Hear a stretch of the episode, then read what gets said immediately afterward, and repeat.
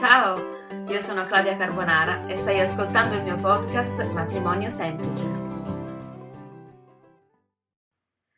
Ciao, bentrovati, eccoci qui con la prima puntata del podcast. Come promesso oggi parleremo eh, del budget, questo argomento che spaventa eh, un po' tutte le coppie. Ho deciso di parlare prima di tutto di questo argomento perché si intreccia un po' con tutti gli altri inevitabilmente e quindi secondo me è molto utile partire già eh, con una base, uno schema eh, di quello che si andrà a spendere.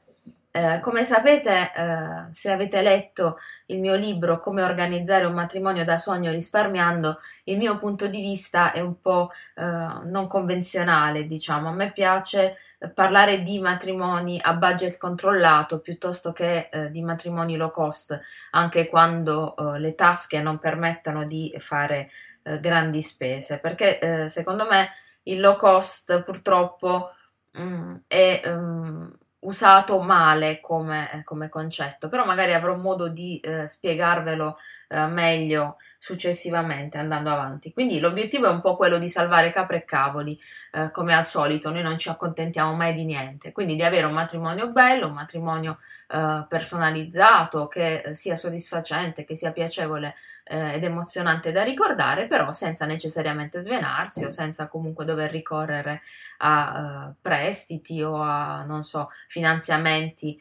di qualche tipo. Sempre partendo dal presupposto che eh, dicevamo nella puntata di presentazione che non è il più bel giorno della vita, ma è un bel giorno della vita, eh, ci si augura che ce ne siano tanti altri altrettanto belli, che poi se vogliamo questo fatto del più bel giorno della vita è un po' legato ad una visione, secondo me, eh, un po' antifemminista, un po' eh, antiquata della donna, cioè questa donna che si riconosce soltanto nella famiglia, per cui il massimo traguardo è il matrimonio, eh, che non risponde più per fortuna, perché eh, nel campo dei diritti le donne negli ultimi decenni hanno fatto veramente tanti passi avanti, anzi nell'ultimo secolo diciamo, hanno fatto veramente eh, tanti passi avanti e quindi secondo me non corrisponde più alla realtà eh, delle cose questa visione femminile, poi fermo restando che eh, ovviamente ci sono tante donne che scelgono di dedicarsi principalmente alla famiglia e, e non,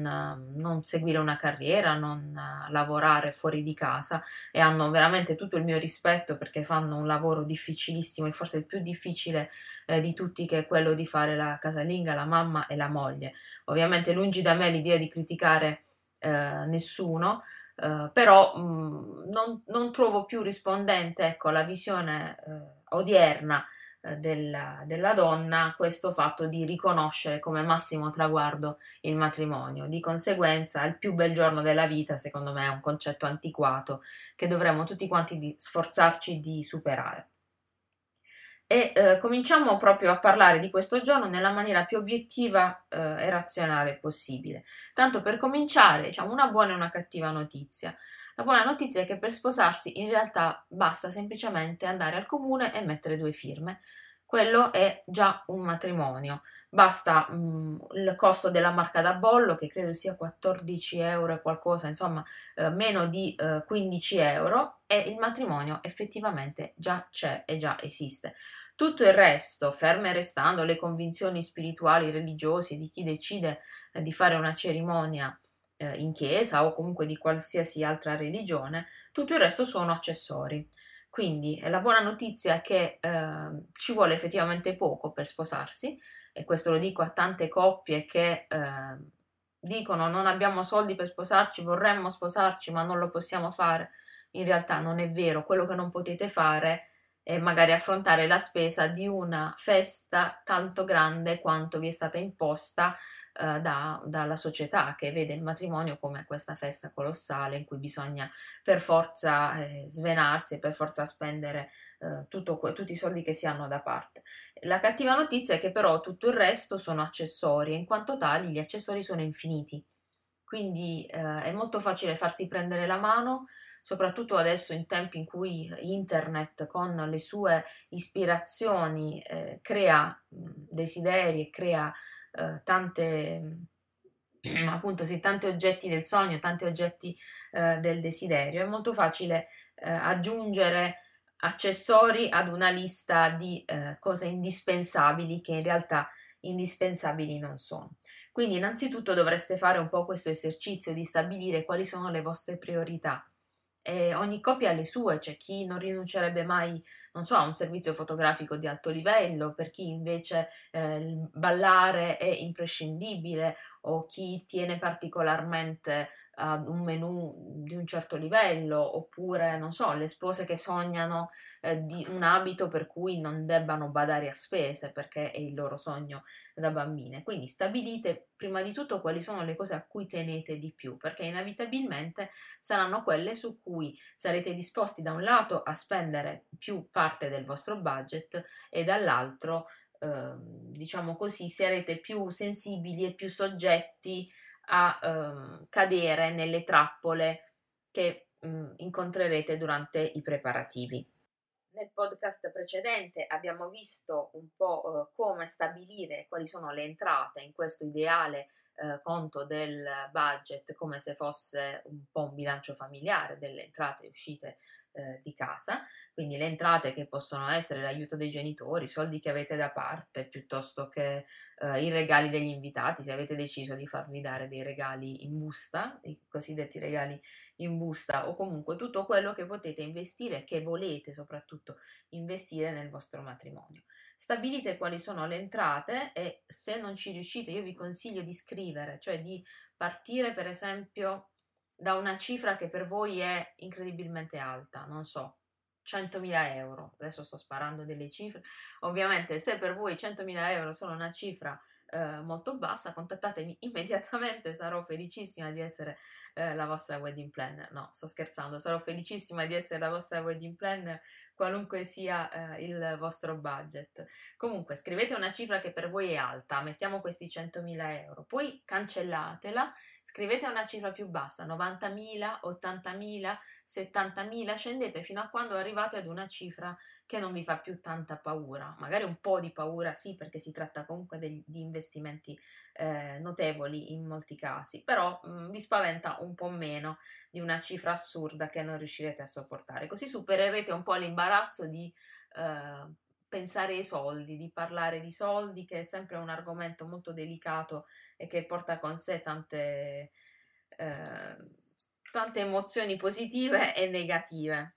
Se sentite un campanellino è Febe che ovviamente sta, eh, si sta strusciando eh, contro il, il, monitor e quindi vicino al microfono. Allora, eh, avete quindi stabilito le vostre entrate, dovete fare adesso lo studio delle uscite e dovete partire da uno schema. Per fare questo schema, visto che voi non vi siete mai sposati e non avete ben chiaro quali sono le voci, io vi consiglio di utilizzare uno dei tanti schemi che ci sono online oppure una delle tante agende eh, per organizzare il budget che si trovano in commercio. Ne ho vista di recente una molto carina eh, della Moleskin, a parte eh, la copertina rosa che magari può piacere o può non piacere, però all'interno era molto dettagliata, eh, con veramente tante voci e fatta abbastanza bene. Quindi avrete un elenco di tutte le voci di spesa che dovete eh, considerare. E partendo da questo però eh, vi manca ovviamente la cifra che dovete inserire in corrispondenza di ogni voce. E questo perché eh, ovviamente non essendo dei professionisti non avete una conoscenza eh, del mercato che vi consente di de- definire a priori quali possono essere i costi probabili per quel tipo di servizio, ovviamente inserito in un determinato contesto di, di stile, di atmosfera, un contesto geografico soprattutto perché poi ogni zona d'Italia è un po' un caso a sé, quindi in alcune zone ci sono alcune cose che costano di più e altre di meno, non si può fare un discorso generico uh, italiano, quindi io stessa non vi posso dire delle cifre di riferimento univoche, però vi posso suggerire delle strategie per recuperarle. In genere la cosa che si fa, um, che fanno tutti all'inizio, è chiedere a parenti e amici che si sono sposati più o meno di recente quanto hanno speso. Questa cosa nella mia esperienza genera dei dati falsi, è la cosa che genera più dati falsi in assoluto e non so perché, però quando si parla di, eh, di soldi, di quanto si è speso per il matrimonio, la sincerità mh, mm, viene un po' meno. Ci sono alcuni che sono fan del risparmio, quindi eh, si vergognano magari nel dire che hanno speso tanto. Allora, eh, raccontano le cifre a ribasso, vantandosi magari di aver risparmiato dove in effetti eh, non hanno risparmiato assolutamente. Poi ci sono invece quelli che sono fan dei matrimoni lussuosi e quindi magari si vergognano al contrario di aver speso troppo poco e di sembrare poveri non c'è un altro modo per dirlo. C'è gente che si vergogna di sembrare povero, quindi correggono le cifre quando le raccontano, le correggono a rialzo. Poi ci sono quelli smemorati veramente, perché a volte eh, il matrimonio, i preparativi sono così un periodo così stressante che viene vissuto un po' come, come, in trance, come in sogno, quindi quando è passato quel momento i ricordi sbiadiscono e non si, non si ricordano più tanti dettagli, quindi veramente c'è qualcuno che dice delle cifre a caso, ma non ricorda effettivamente quanto ha speso. E inoltre, mh, mm, a volte anche un po' l'euro, il nostro rapporto con l'euro, che crea del, degli inconvenienti, delle incomprensioni, perché che so, 1000 euro, allora nella mente di tanti 1000 euro eh, sono 2 milioni, 2 milioni, 2 milioni, a furia di pensarci, di rimuginarci, è il 2 quello che rimane in mente. E quindi quando uno chiede quanto hai speso, la risposta è 2.000 euro, che è esattamente il doppio eh, di quanto si è, si è speso in realtà. Succede, l'ho visto insomma succedere più di una volta, quindi fidatevi poco di quello che vi dicono parenti e amici, soprattutto se è passato un po' di tempo dal matrimonio. Primo perché eh, ogni anno poi cambiano le, le tariffe, cambiano i listini, quindi non si può fare riferimento preciso eh, da un anno all'altro e poi perché effettivamente non, non sono attendibili come dati. Un settore, un punto, insomma, di una sorgente di informazioni un po' più attendibile sono i forum di settore. Se fate un giro su internet ci sono vari forum con varie spose eh, più o meno isteriche, devo dire, eh, che si confrontano, parlano e si confidano mh, mm, su tutto quello che riguarda i preparativi e spesso eh, ci sono tra loro delle spose che chiedono consiglio eh, sul, eh, sul, budget che hanno speso, nel senso il fiorista mi ha chiesto tot, voi che cosa ne pensate, vi sembra troppo, vi sembra poco, Uh, a voi quanto hanno chiesto? E quindi mh, mm, si con- ci si confronta tra spose sui prezzi. Quei prezzi sono un po' più attendibili perché effettivamente parlando con estranei non ci sono tutta una serie di uh, remore, tutta una serie di imbarazzi nel dire effettivamente qual è la cifra e poi per avere una risposta utile devono per forza dire uh, la cifra vera, quindi sono dati un po' più attendibili. Se spulciate un po' i forum, ovviamente non andate negli anni precedenti per lo stesso discorso che dicevamo prima, però troverete qualche informazione. Un'altra informazione utile sono eh, ovviamente i listini che vengono messi sui siti eh, dei professionisti del settore, dei, degli operatori del settore in generale. Qui io vorrei veramente lanciare un appello non solo alle mie colleghe wedding planner, ma un po' a tutti gli operatori del settore mettete online questi cappero di prezzi. Io ho tutti i prezzi del mio listino messi sul mio sito e non ho mai avuto problemi con nessun cliente. È chiaro che eh, ci sono delle cose che non possono avere un prezzo univoco perché ci sono dei matrimoni che hanno delle particolari complessità, però nessun cliente è così stupido eh, da non capire un discorso del tipo sì, quello è un prezzo base, però il tuo matrimonio ha questi particolari elementi di complessità, ha queste problematiche, una, due, tre, per questo motivo il prezzo che ti posso fare non è questo, ma è quest'altro. È un discorso perfettamente legittimo che tutti i clienti capiscono e sinceramente se non lo capiscono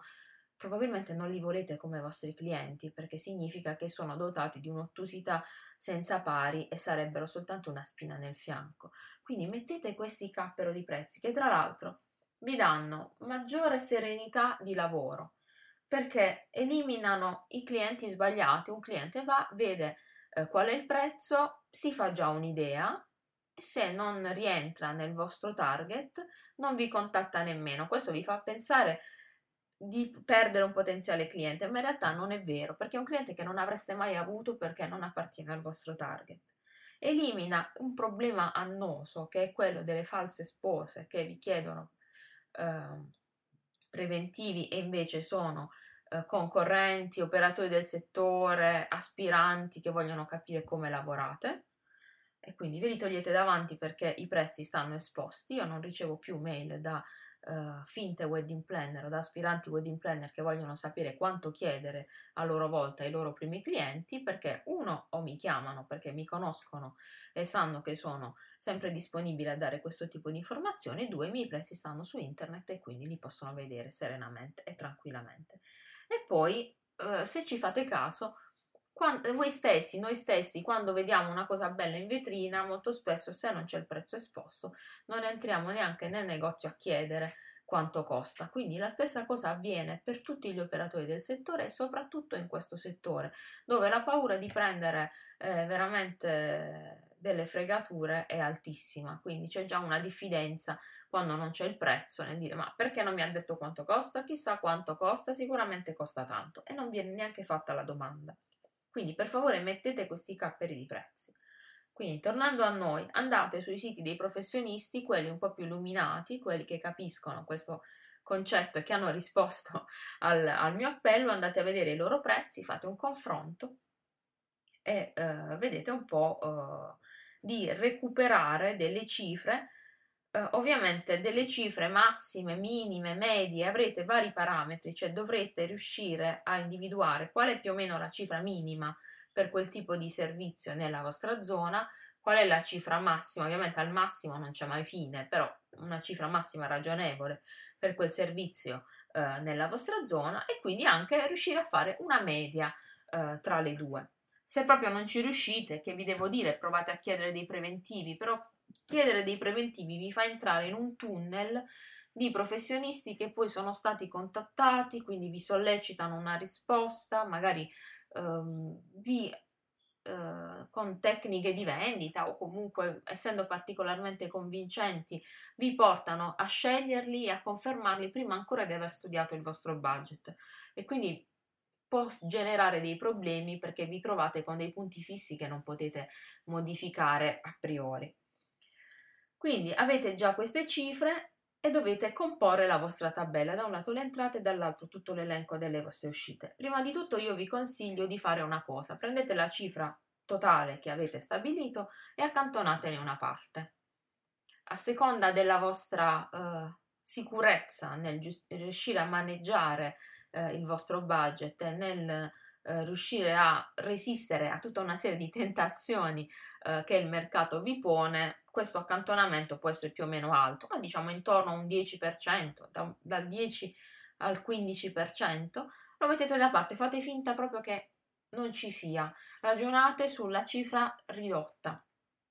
in modo che per qualsiasi imprevisto, per qualsiasi capriccio dell'ultimo minuto, per qualsiasi cosa vi siate dimenticati di eh, inserire, di considerare, avete un piccolo fondo eh, da destinargli. E ovviamente questo vi può servire anche quando eh, volete alla fine dare quel tocco in più. Magari alla fine dei preparativi vi siete resi conto che siete rientrati esattamente eh, nel budget, avete rispettato la vostra tabella di marcia perfettamente, vi resta una piccola cifra che potete utilizzare per dare quel tocco eh, speciale, particolare al, al, vostro matrimonio. Quindi fatto questo accantonamento dovete eh, stabilire delle priorità, come dicevamo prima, quindi che cosa è più importante per voi e quelle che sono più importanti per voi mettete magari la uh, cifra massima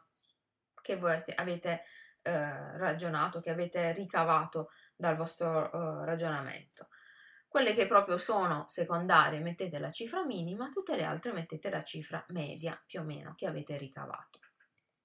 Dopodiché c'è un problema, un problema, c'è un punto critico della situazione che è moltiplicare, cioè queste cifre a volte vanno moltiplicate, per esempio tutto quello che riguarda eh, gli invitati, il pranzo, le bomboniere, le partecipazioni, va moltiplicato effettivamente per un determinato numero. E molto spesso non vi rendete conto fino a quando non avete fatto questa moltiplicazione di quanto incide eh, la cifra totale sul vostro budget complessivo. Ovviamente il numero degli invitati è un elemento sempre molto critico eh, del matrimonio, perché ci sono delle vere e proprie faide familiari, c'è la zia Adelina, che per chi ha letto il libro eh, sa che è un po' il simbolo, il compendio eh, delle parenti retrograde e rompiscatole che, che si, tutti quanti abbiamo eh, nelle nostre famiglie, e ci sono anche delle necessità sociali, delle necessità, eh, non so, date diciamo dal Galateo, che impongono alcuni invitati, per esempio impongono di invitare, non so, i parenti fino a un determinato grado a seconda della zona e delle usanze locali, impongono di invitare chi a loro volta vi ha invitato al matrimonio, quindi la lista degli invitati potenzialmente è infinita, soprattutto se avete tante conoscenze, se avete tanti amici e una famiglia numerosa. Quando poi si uniscono in una coppia due persone con tanti amici e una famiglia numerosa, è un disastro perché eh, sembra di, di avere un reggimento al matrimonio piuttosto che una famiglia.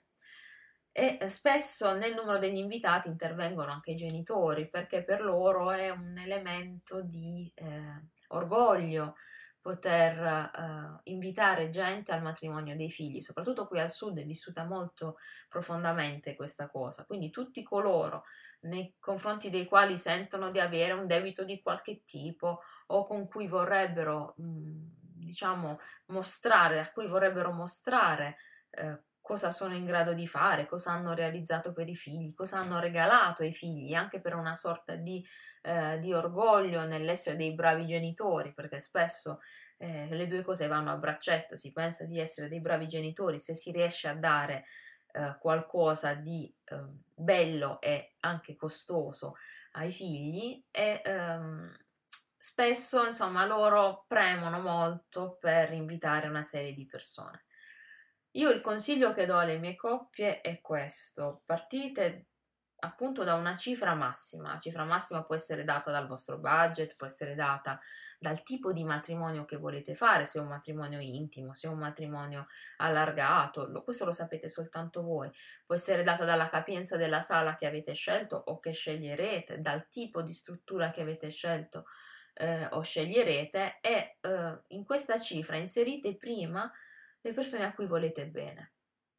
Alla fine il matrimonio è una festa che andrebbe condivisa con le persone che si amano, quindi senza consultare i genitori all'inizio, mettetevi voi due a tavolino,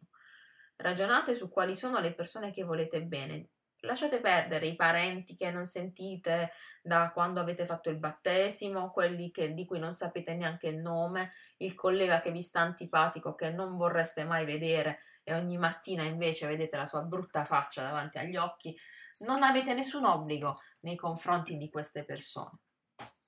Quindi mettete prima in elenco tutte le persone che amate, che siano parenti, che siano amici, che siano colleghi, che sia da qualunque parte provengano. Dopodiché, quello che rimane, eh, per esempio, se la, avete deciso che il vostro matrimonio ha 100 invitati e ci sono 60 persone che amate, allora ne avanzano 40, avete 40 posti e li date alle due famiglie, 20 posti a te, 20 posti a te. Tu puoi invitare 20 persone e tu puoi invitare altre 20 persone. Dimostrate ovviamente la vostra lista perché sicuramente alcune persone, alcuni parenti, alcuni conoscenti che voi avete inserito sono anche nei loro desideri, almeno se c'è un certo tipo di, di unità familiare, e eh, fate riempire loro i posti, i posti vacanti, diciamo. Ovviamente questo discorso diventa tanto più critico quanto più eh, sono i genitori a pagare il matrimonio, perché spesso eh, il ragionamento è che pago io e decido io, quindi a priori dovete essere voi a fare una scelta e a decidere quanto aiuto volete quante interferenze volete sopportare. Poi chiaramente dipende dai genitori. Io sono stata fortunata a lavorare con delle famiglie eh, meravigliose in cui veramente i genitori hanno fatto il massimo per i figli senza intromettersi nelle loro scelte, però mi rendo conto che non è la, la regola purtroppo. Ci sono mamme, suocere e famiglie molto eh, presenti perché spesso cercano di dare ai figli quello che loro non hanno avuto, il loro intento non è negativo, e eh, magari se non hanno fatto un grande matrimonio e loro lo sognavano e l'hanno vissuto come una rinuncia, una privazione, vorrebbero che i figli facessero quello che loro non hanno avuto. È un po' lo stesso concetto di quando spingono i figli a iscriversi all'università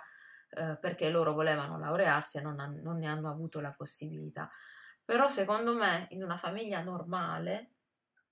parlare, spiegare le proprie ragioni, far capire che eh, la vostra felicità non sta nel grande matrimonio, se non, non, è questo il caso, perché magari invece è proprio il caso diverso in cui voi volete un matrimonio eh, molto lussuoso e molto ricco e i genitori non sono d'accordo e poi ognuno la pensa eh, a modo suo. Ecco, come avrete sentito, eh, ho dovuto interrompere perché ha suonato il telefono. Era la mia mamma che evidentemente ha percepito nella sua mente che stavo parlando di genitori e quindi eh, mi ha chiamato. Comunque stavo dicendo, ehm, cercate di utilizzare in, diciamo, per riassumere quello che ho detto, tutte le vostre strategie diplomatiche, perché nelle famiglie normali eh, vale la pena di spiegare ai genitori che la vostra eh, felicità non è quello che loro pensano che sia. E quindi a priori mh, decidete con loro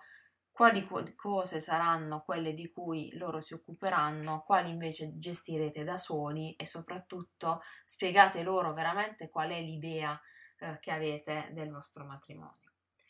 Detto questo, dovreste avere, inserendo il numero di invitati, inserendo tutte queste cifre, un'idea ben chiara del vostro budget Ovviamente i conti potrebbero non tornare, quindi dovete lavorare su questo schema modificando le cifre in maniera eh, razionale, in maniera fattibile. Se avete stabilito che nella media della vostra zona un determinato servizio eh, costa 1000 euro, per dire, forse vi potete porre come obiettivo quello di pagarlo 900 800, ma decidere a priori che lo volete pagare 500 euro probabilmente eh, vi espone soltanto a delle brutte delusioni. Quindi siate intelligenti, siate eh, razionali, non fatevi prendere dall'emotività perché quando si parla del budget l'emotività deve essere messa eh, per un attimo da parte. Quando siete riusciti a rientrare nella cifra che vi siete eh, prefissati, dovete utilizzare il vostro schema del budget, il vostro piano del budget in una maniera saggia. Questo è un piano mm, preliminare eh, delle spese, quindi non è eh, oro colato, deve essere uno strumento sempre eh, che si modifica in continuazione durante i preparativi. Quindi quando avete trovato eh, un servizio che vi piace, che vi soddisfa, un professionista che risponde alle vostre esigenze, che ovviamente lo avrete scelto anche in base al budget, potrete scoprire che il suo prezzo è leggermente più alto, leggermente più basso. Quindi di volta in volta andate a modificare la voce del budget e a eh, inserire quello che avete risparmiato oppure quello che state pagando di più e lì dovete o toglierlo da qualche altra voce oppure, ma ve lo sconsiglio, eh, utilizzare quel fam- quella famosa cifra che avete accantonato in partenza. Io vi consiglio di utilizzarla proprio all'ultimo, quando non potete farne a meno, eh, veramente nell'ultimo mese.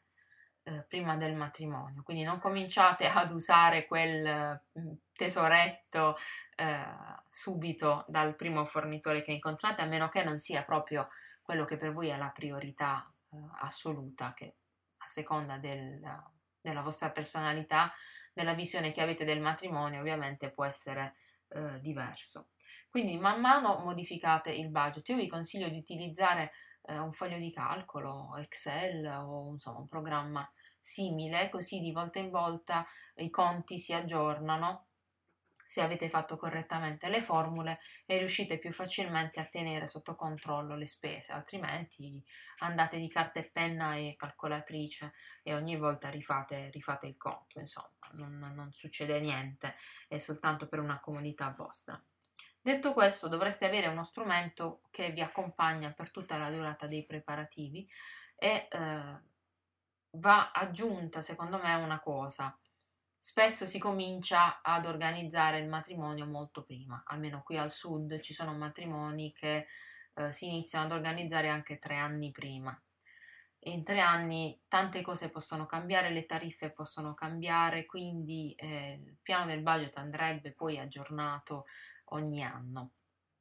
perché escono i nuovi listini, perché escono le nuove tariffe, perché tante cose cambiano, magari vengono fuori nuovi professionisti sul mercato, quindi Ehm, questo strumento è valido secondo me per i matrimoni, insomma, a distanza di un anno, circa un anno, un anno e mezzo, eh, non di più. Io sto già ricevendo delle richieste per il 2018 e ho già detto a queste spose che dal punto di vista economico sarà molto difficile cominciare a fare progetti eh, già da adesso perché mancano quattro anni, in quattro anni può succedere veramente di tutto ed è difficile anche trovare dei professionisti che siano disposti a mantenere fissi i prezzi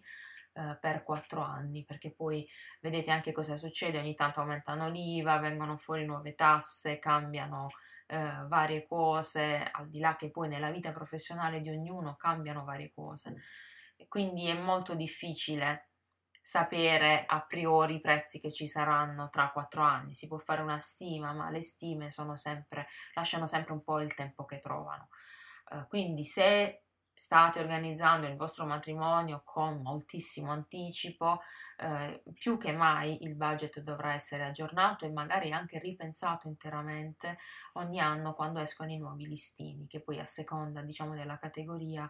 eh, un periodo diverso. Io per esempio li faccio uscire uh, in corrispondenza dell'anno solare, quindi eh, i matrimoni che sono confermati entro il 2014, entro il 31 dicembre 2014 avranno il listino 2014, altri se non con determinate deroghe eh, usufruiranno del listino 2015, però per esempio eh, gli abiti vanno con le date delle collezioni, lo stesso le bomboniere, eh, le sale mh, alcune volte cambiano i loro listini nel periodo eh, o di novembre o di gennaio perché chiudono, eh, fanno magari dei lavori e quindi ripensano un po' anche i loro servizi e i loro menù. Eh, dipende insomma dalla, dalla categoria, però in ogni caso un budget fatto tanti anni prima andrà continuamente aggiornato e rivisto. Quindi detto questo, fermo restando che poi sono a vostra disposizione per rispondere uh, alle, uh, alle, domande, ai dubbi uh, che mm, mi sono venuti ascoltando questa puntata, volevo spendere due parole per parlare del matrimonio low cost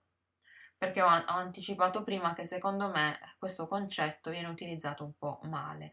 Viene utilizzato un po' male sia dai professionisti e sia dalle coppie. Dai professionisti perché viene percepito come un abbassare il prezzo e eh, abbassare di conseguenza la qualità, cosa che secondo me è insomma abbastanza sbagliata e, e svilente sia dal punto di vista del cliente sia dal punto di vista del professionista. Quindi low cost non significa, secondo me, eh, svendere un servizio ad un prezzo inferiore, e non significa, secondo me, nemmeno svolgere male il lavoro per poterselo far pagare di meno, ma significa trovare una strategia, una metodologia differente che consenta di fare un buon lavoro, magari ovviamente non eh, complesso come quello eh, non low cost, diciamo, però fare comunque un buon lavoro con eh, meno tempo, meno impegno di energia, meno tempo di risorse, materiali eh, più poveri, ma eh, senza penalizzare né la qualità e né la serenità che vive il professionista quando fa un buon lavoro.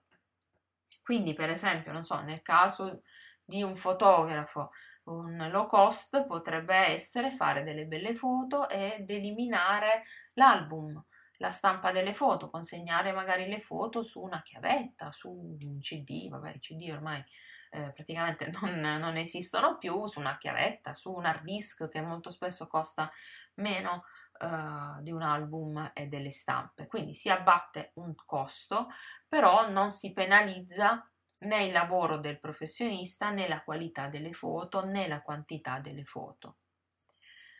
E lo stesso, insomma, potrebbe essere per uh, per noi wedding planner, ci sono delle metodologie più rapide, si possono fare dei servizi un po' più standardizzati che richiedono meno ricerca, che richiedono meno lavoro, però senza penalizzare eh, la, la qualità del servizio. E lo stesso ragionamento si può fare un po' per tutte le categorie. E le coppie lo percepiscono male perché spesso le coppie percepiscono low cost come eh, devi trovare il modo di darmi lo stesso servizio a un prezzo inferiore,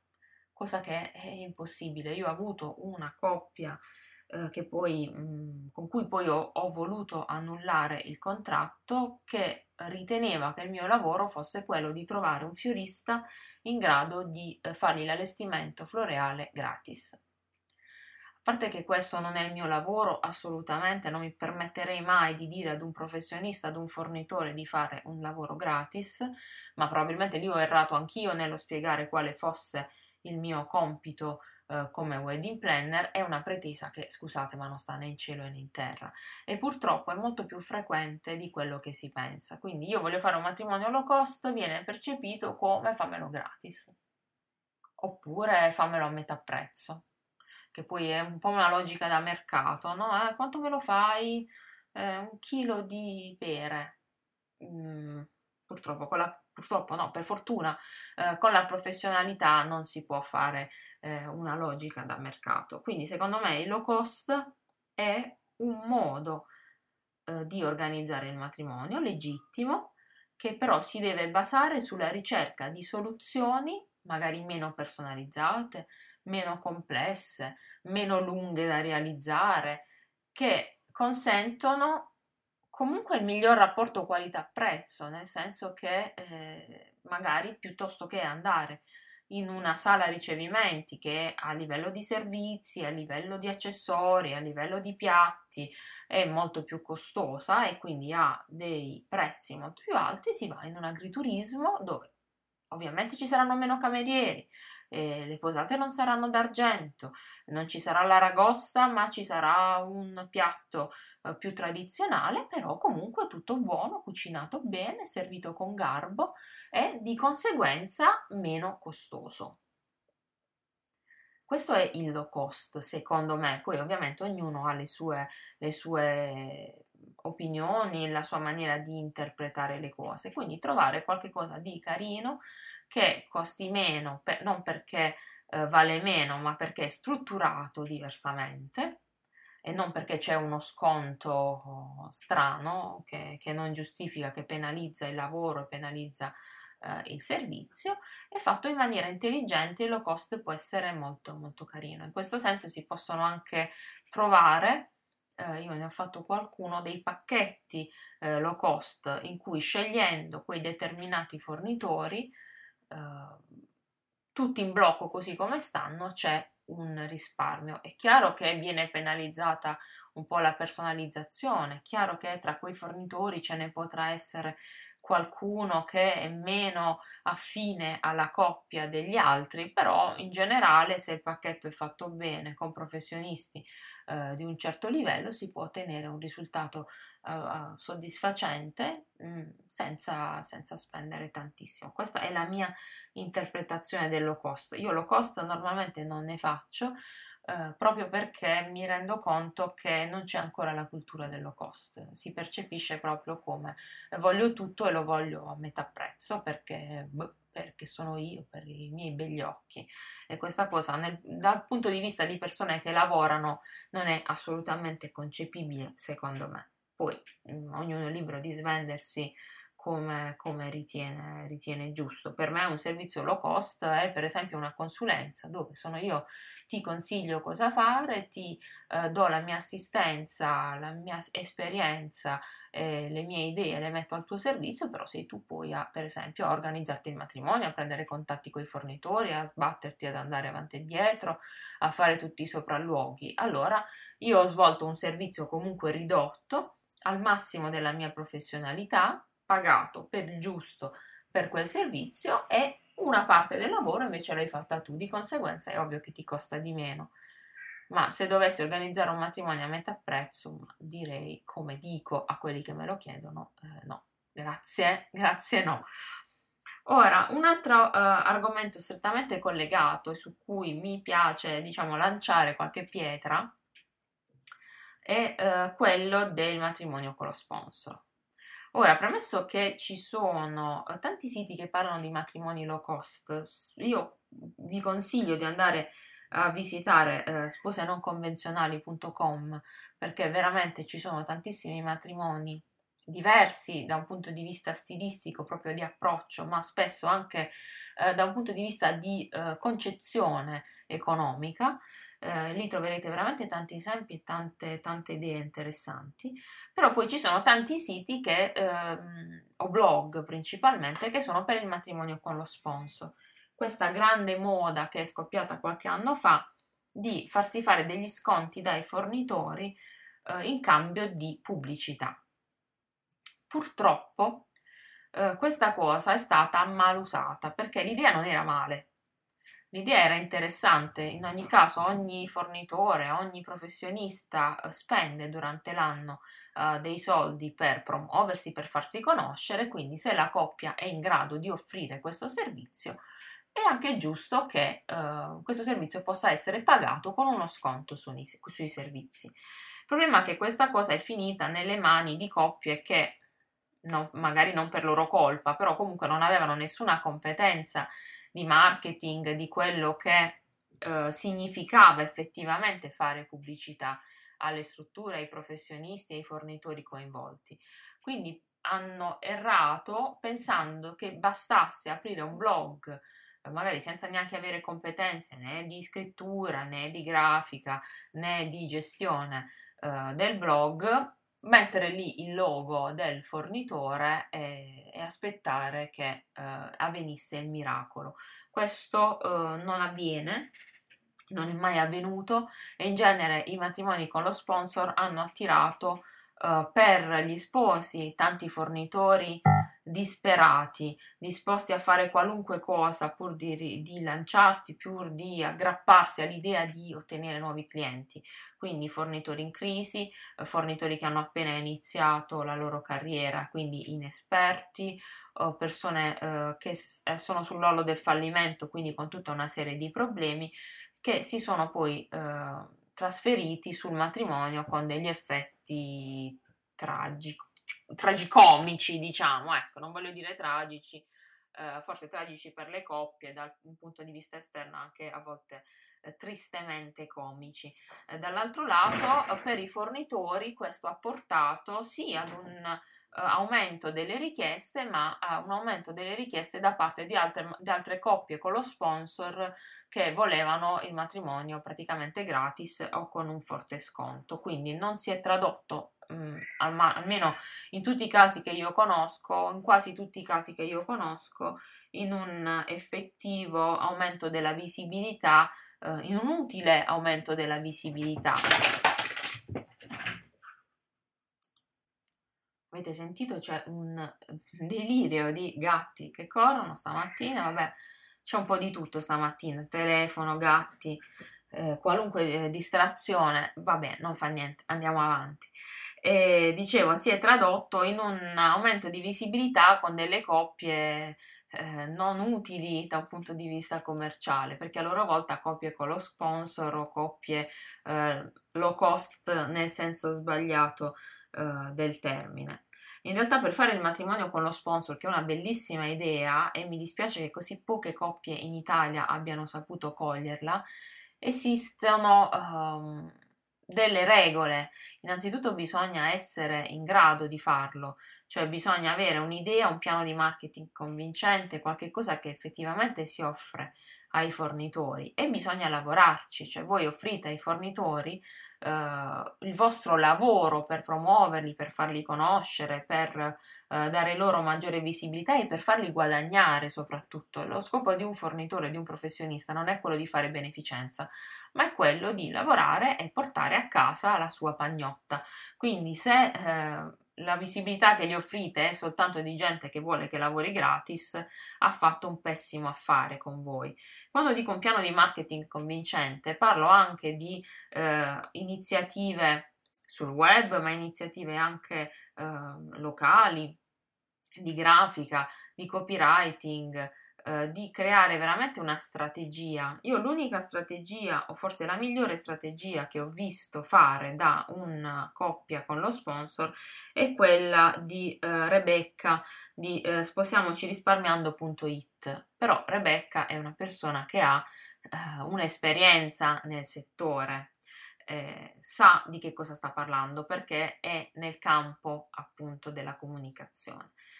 Se voi non lo siete e eh, vi dovete mettere a studiare, dovete mettervi prima a eh, impratichirvi eh, di queste tecniche e poi dovete lavorare veramente tanto per i vostri sponsor perché altrimenti mettere il loro logo su uno squallido sito eh, fatto senza nessuna capacità tecnica, che magari anche una vetrina esteticamente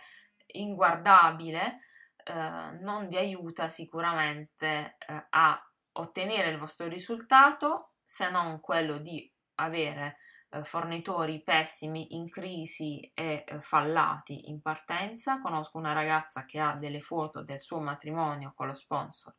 che sono veramente una cosa che il mio gatto saprebbe farle meglio e, ed è una cosa che lei purtroppo uh, non, non riavrà indietro. Ed è veramente, veramente un peccato essersi fidati di persone con così scarsa eh, professionalità. Quindi se volete fare un matrimonio con lo sponsor e non volete attirare questo tipo di gente, dovete per prima cosa, scusate se lo dico, ma diventare voi delle persone eh, diverse da quelle che i fornitori non vorrebbero mai attirare perché le due cose sono strettamente collegate. Quindi se attirate eh, fornitori in crisi, probabilmente voi come eh, comunicatori o come soggetti che dovrebbero far conoscere e dare visibilità e pregio a questi fornitori non siete un granché. Sarete bravi in altre cose, ma probabilmente quello non è il vostro lavoro e non è il vostro talento. Quindi per fare il matrimonio con lo sponsor serve tanta competenza, tanto studio e tanto lavoro. Per fortuna questa moda si sta calmando, eh, o almeno magari sono a me che arrivano meno richieste, però fino all'anno scorso ne ho avute ancora parecchie. E è una bella occasione che è stata male sfruttata, quindi mi faceva piacere mh, mm, parlarne un po' in questa puntata che comunque riguarda il budget ed è eh, affine un po' a tutti questi discorsi economici, proprio perché eh, secondo me ogni coppia e ogni strategia è valida, però va fatto tutto con estrema intelligenza e attenzione, perché affidarsi alla provvidenza in campo economico mh, mm, non paga, ecco, diciamo così. Allora, nella prossima puntata eh, vi vorrei parlare della scelta della location, mm, limitatamente diciamo la, la, location per la cerimonia, ma principalmente la location per il ricevimento, perché secondo me ci sono tante cose da guardare che eh, le coppie spesso tralasciano, un po' perché non sono esperte eh, di questo campo, un po' perché sono prese un po' dall'immaginazione. E vorrei appunto fare eh, con voi l'elenco delle cose da guardare, da studiare, delle domande da fare e delle cose da pretendere che vengano inserite eh, sul contratto, perché purtroppo mh, mm, qui io lo vedo spesso al sud, ma anche con alcune eh, location del nord, non tutti i proprietari di strutture, nel senso di sale ricevimenti, eh, eh sto parlando principalmente di sale ricevimenti, ma anche alberghi, comunque strutture ricettive, non tutti i proprietari sono esperti. A volte capita che qualcuno erediti una bella struttura, una bella casa o comunque abbia una bella casa di famiglia che mette a disposizione per i ricevimenti. Alcuni di questi si affidano a dei catering e quindi finiscono poi nelle mani dei catering che a volte sono bravissimi, sono fantastici, a volte eh, non sono all'altezza eh, della situazione, purtroppo, perché come con tutti i fornitori eh, c'è mh, ci sono quelli più bravi e quelli meno bravi, però non avendo le competenze per eh, comprenderlo, spesso insomma si, si affidano a dei catering non di, non di, alta qualità e ancora più spesso, almeno qui nella mia zona, si improvvisano ristoratori, quindi piuttosto che affidarsi ad un eh, catering, banqueting esterno, eh, fanno, eh, fanno loro. E lì succedono le peggiori cose, perché ovviamente sono persone non esperte di ristorazione, che non hanno competenze di marketing, non hanno competenze di gestione eh, di una sala ricevimenti, eh, non sanno valutare la professionalità delle persone che assumono per eh, svolgere questi compiti e quindi diventa veramente molto difficile ottenere dei buoni risultati e diventa molto difficile per le coppie realizzare quello che è il, il loro desiderio, visto che eh, principalmente queste lezioni devono servire alle coppie. Eh, evidenzierò nella prossima puntata alcuni punti deboli che ho notato in alcune strutture, ovviamente senza fare nomi, poi ognuno sa uh, se è il suo caso uh, oppure no. Però ne ho, ne ho viste parecchie, ho visto cose che voi umani Comunque, eh, vi spiegherò un pochettino quali sono i passi fondamentali da compiere e eh, mi aspetto, insomma, di eh, riuscire a schematizzare un processo, o perlomeno il mio obiettivo è quello di schematizzare un processo che in realtà è essenzialmente emotivo, però metterci anche qui un pizzico di, di razionalità eh, non, non, guasta, visto che la location è una delle cose più importanti del matrimonio, perché inevitabilmente si ripercuote eh, un po' su tutti gli altri aspetti, o quasi, insomma. Quindi se avete domande eh, sia su, uh, sul budget sia sull'argomento uh, che andrò a trattare la prossima volta potete inviarmele per email. Eh, la mail è sempre info-alchimieeventi.com con una e sola oppure me le potete scrivere su Facebook nella mia pagina di Alchimie Eventi Alchimie WP oppure potete scriverla nei commenti del blog nella pagina eh, dove ci sarà il link al podcast. Eh, non mi resta che eh, salutarvi, ringraziarvi per l'attenzione, ho parlato quasi per un'ora, spero di eh, non avervi annoiato troppo e spero che le mie parole vi siano state utili. Fatemi sapere a che punto siete con il vostro piano di budget e ci vediamo alla prossima puntata. Ciao ciao!